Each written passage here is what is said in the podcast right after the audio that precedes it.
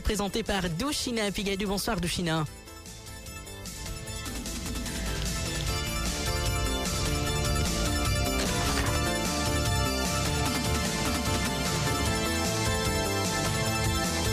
Bon après-midi à tous et on démarre ce journal des sports. avec-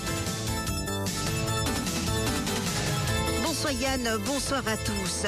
Au sommaire de ce journal, diffusion des propos du ministre Avinash Tilok. L'IBA conclut que la MBC a enfreint le code de conduite des diffuseurs. La station nationale a sommé de présenter des excuses à l'ancien ministre Vishnu Bandhan. Les procédures en vue d'extrader Jean Désiré décidé vers l'île de la Réunion enclenchées. L'ICAC a informé la Cour qu'elle n'objectait pas à la suspension de l'accusation provisoire de blanchiment d'argent contre Nono devant le tribunal de Maïbourg. Renvoi des élections municipales, une des plaintes constitutionnelles prête à être écoutée, les trois autres renvoyées pour le 7 septembre. Trafic allégué de faux permis de conduire. Un membre du staff technique de kickboxing pour les Jeux des îles arrêté par la police. Elle avait 110 microgrammes d'alcool dans le sang. Une conductrice de 30 ans dirige sa voiture sur les rails du métro express à. Commission électorale. Le registre électoral de 2023 entre en vigueur demain. La fête de l'Assomption célébrée en ce 15 août. Marie est une grande figure de foi. Elle élève les autres et m'inspire dans ma vie de prêtre et d'évêque, affirme Monseigneur Jean-Michel Durone.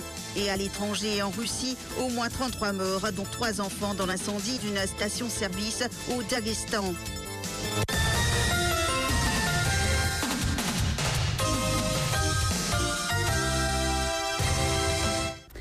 Infraction au code de conduite des diffuseurs. La par l'IBA de présenter des excuses à l'ex-ministre Vishnu suite à la diffusion des propos du ministre Avinash Tilok. La décision est tombée le 11 août dernier. L'Independent Broadcasting Authority a estimé que la MBC a enfreint les sections 3.1 et 3.5 du Code of Conduct for Broadcasting Services en ne rectifiant pas une information diffusée sans délai et sans réserve. L'affaire concerne les propos tenus par le ministre Avinash Tilok en conférence de presse le 26 juillet 2023.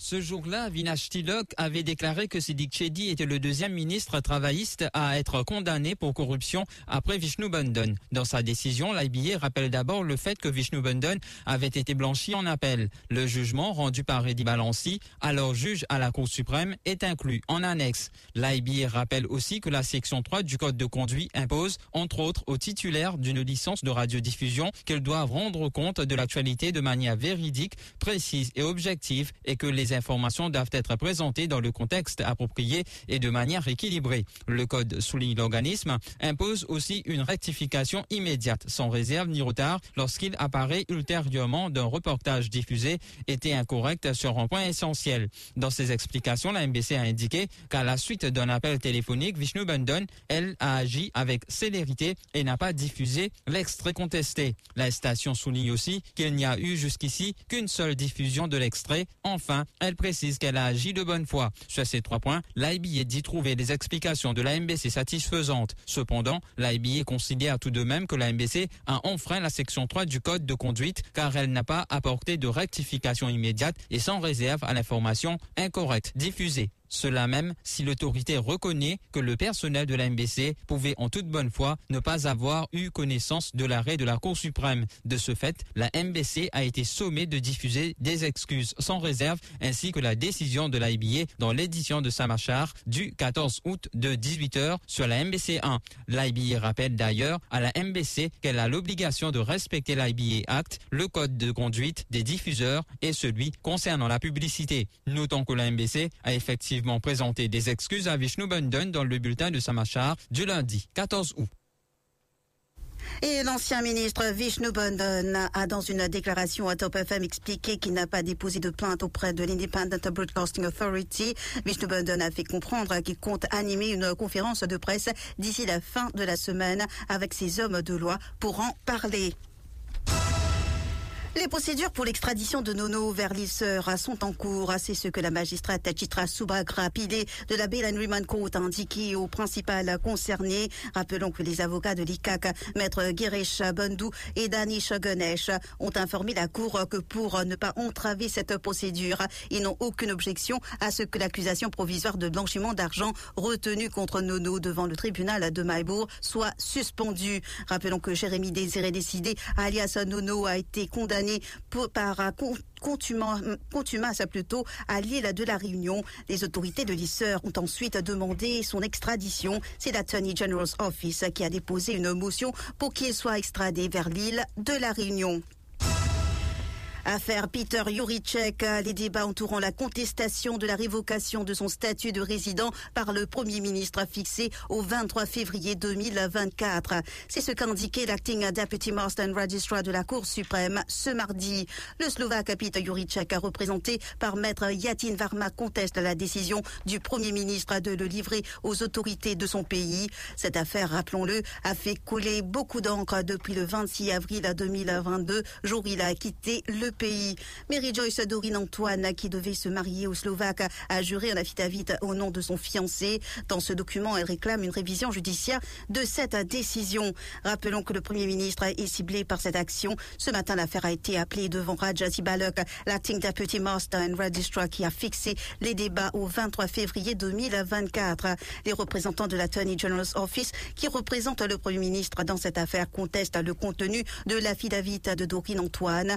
Une des raisons évoquées est qu'il a été soumis hors du délai légal pour réclamer une demande de révision judiciaire. Peter Juricek est actuellement en détention en Slovaquie. Il conteste à travers sa fiancée la décision du Premier ministre datée du 15 avril 2022 de révoquer son statut de résident à Maurice. Contestation du renvoi des scrutins municipaux. Une des plaintes prête à être écoutée. Les trois autres renvoyées pour le 7 août prochain. Et les quatre plaintes contestant les renvois de, des élections municipales ont été appelées devant Raja Sibalok, l'acting deputy master registrar ce mardi. Si celle logée par Rajen euh, Palaiden est prête à être écoutée sur le fond, les trois autres sont toujours au stade d'échange de documents. Elles seront appelées plutôt le 7 septembre prochain.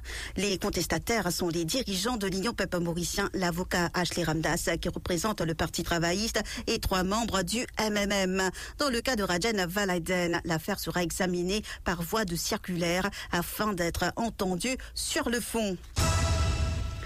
Réclamation de 20 millions de roupies de dommages à l'ASP à Chika Jagaï. Bruno Lorette est désormais représenté par Maître Shakil Mohamed et Nikant Delou. L'affaire a été appelée en Cour suprême ce matin. Bruno Lorette a fait une déclaration en cours pour indiquer que Maître Sanjeev Tilakdari, Akil Bissessar et Anoup Goudari ne sont plus ses avocats. Il a ajouté qu'il a retenu les services de Maître Nikant Delou et Shakil Mohamed. La nouvelle audience aura lieu le 14 septembre prochain. Bruno Lorette et son fils Ryan Luca réclame des dommages de 20 millions de roupies à la SPH Kajagai et la Woman Police Inspector chez la Narainen. Cela parce qu'ils n'avaient pu avoir accès à leur avocat suite à leur arrestation. Ils estiment que la SP Jagai et l'inspectrice Narainen ont commis une faute grave ainsi qu'un outrage. Ils soutiennent aussi que leurs droits constitutionnels ont été bafoués. Et à suivre dans le Zoom Extra cet après-midi, corruption. La Financial Crime Commission est-elle la solution? Zahira Radar reçoit Koucha Loubine, avocat et député du PERMSD, et José Moire, avocat et membre de l'Union PEP mauricien. Rendez-vous donc à partir de 17h30. Vos appels au 213 à 77 77. Trafic allégué de faux permis de conduire. Un membre du staff technique de kickboxing pour les Jeux des îles arrêté par la police. Jason Stewart Charlot a été interpellé le lundi 14 août par la CID de Grand B. Il fait partie du staff technique qui doit déplacer à Madagascar où doivent débuter les Jeux des îles de l'océan Indien le 25 août prochain. Il est soupçonné d'être impliqué dans un trafic allégué de faux permis de conduire. Son arrestation fait suite à une enquête menée par l'inspecteur Takour et son équipe dans le Nord. Jason Stewart Charlot répond d'une accusation provisoire de trafic de faux. Il est maintenu en détention pour, pour les besoins de l'enquête et ne pourra donc faire partie de la délégation mauricienne qui mettra le cap sur la Grande Île.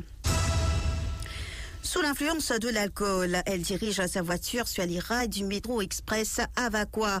L'incident s'est produit dans la soirée d'hier. Une voiture conduite par une habitante de Tamarin a fait une sortie de route et a terminé sa course sur les rails du métro express à l'avenue Sivananda Vaqua. La conductrice de 30 ans a été soumise à un test d'alcoolémie qui s'est révélé positif.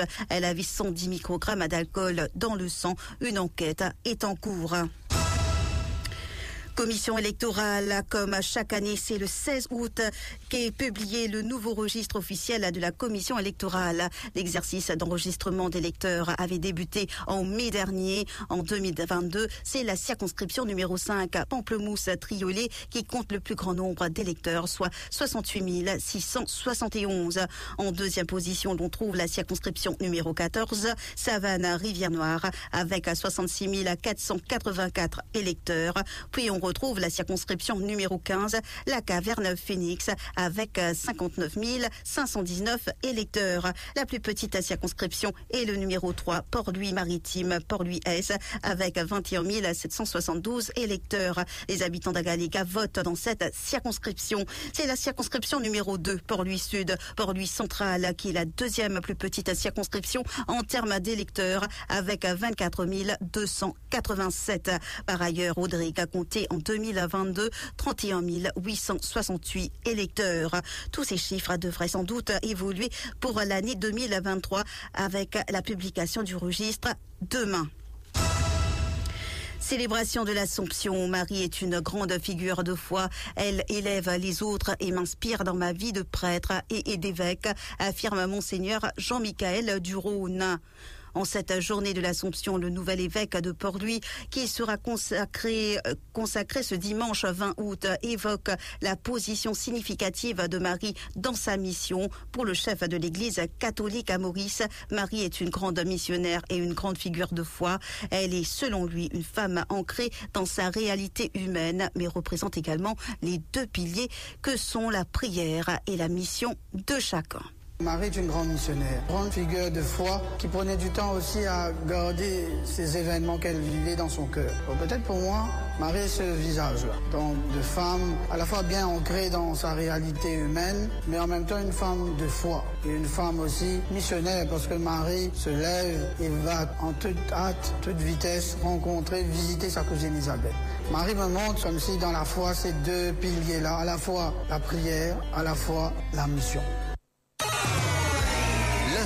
sur Top FM, c'est complet, factuel et crédible.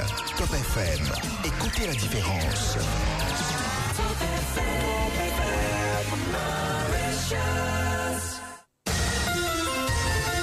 Give us three minutes and we'll give you the world. Le bilan humain des incendies à Hawaï, les plus meurtriers en plus d'un siècle aux États-Unis, atteint désormais 99 morts et pourrait doubler au cours des dix prochains jours, a estimé le gouverneur de Hawaï, Josh Green, sur CNN. Car les chiens renifleurs qui fouillent actuellement des décombres de la ville de Lahaina, quasiment rasée par les flammes, ont encore beaucoup de terrain à couvrir. La plupart des corps retrouvés jusqu'ici l'ont été près du front de mer ou dans l'océan, selon le gouverneur. Des dizaines de personnes se sont jetés à l'eau pour échapper aux flammes. En Russie, au moins 33 personnes ont été tuées, des dizaines d'autres blessées dans une explosion et un incendie au sein d'une station-service de Dagestan, une république russe du Caucase, selon un nouveau bilan communiqué ce mardi par le ministère russe des situations d'urgence. Selon les données du Centre fédéral de médecine des catastrophes du ministère de la Santé, 80 personnes ont été blessées dans l'explosion, 33 personnes sont mortes, dont trois enfants, a indiqué le ministère russe de la Santé cité par les agents une enquête a été ouverte pour établir les circonstances de la catastrophe, a communiqué sur Telegram le département chargé. Le département chargé des investigations au comité d'enquête de la Fédération de Russie pour le Daghestan. Mais il ne semble pas que cet incident est en lien avec le conflit qui oppose actuellement le pays à l'Ukraine. On passe au rappel des titres.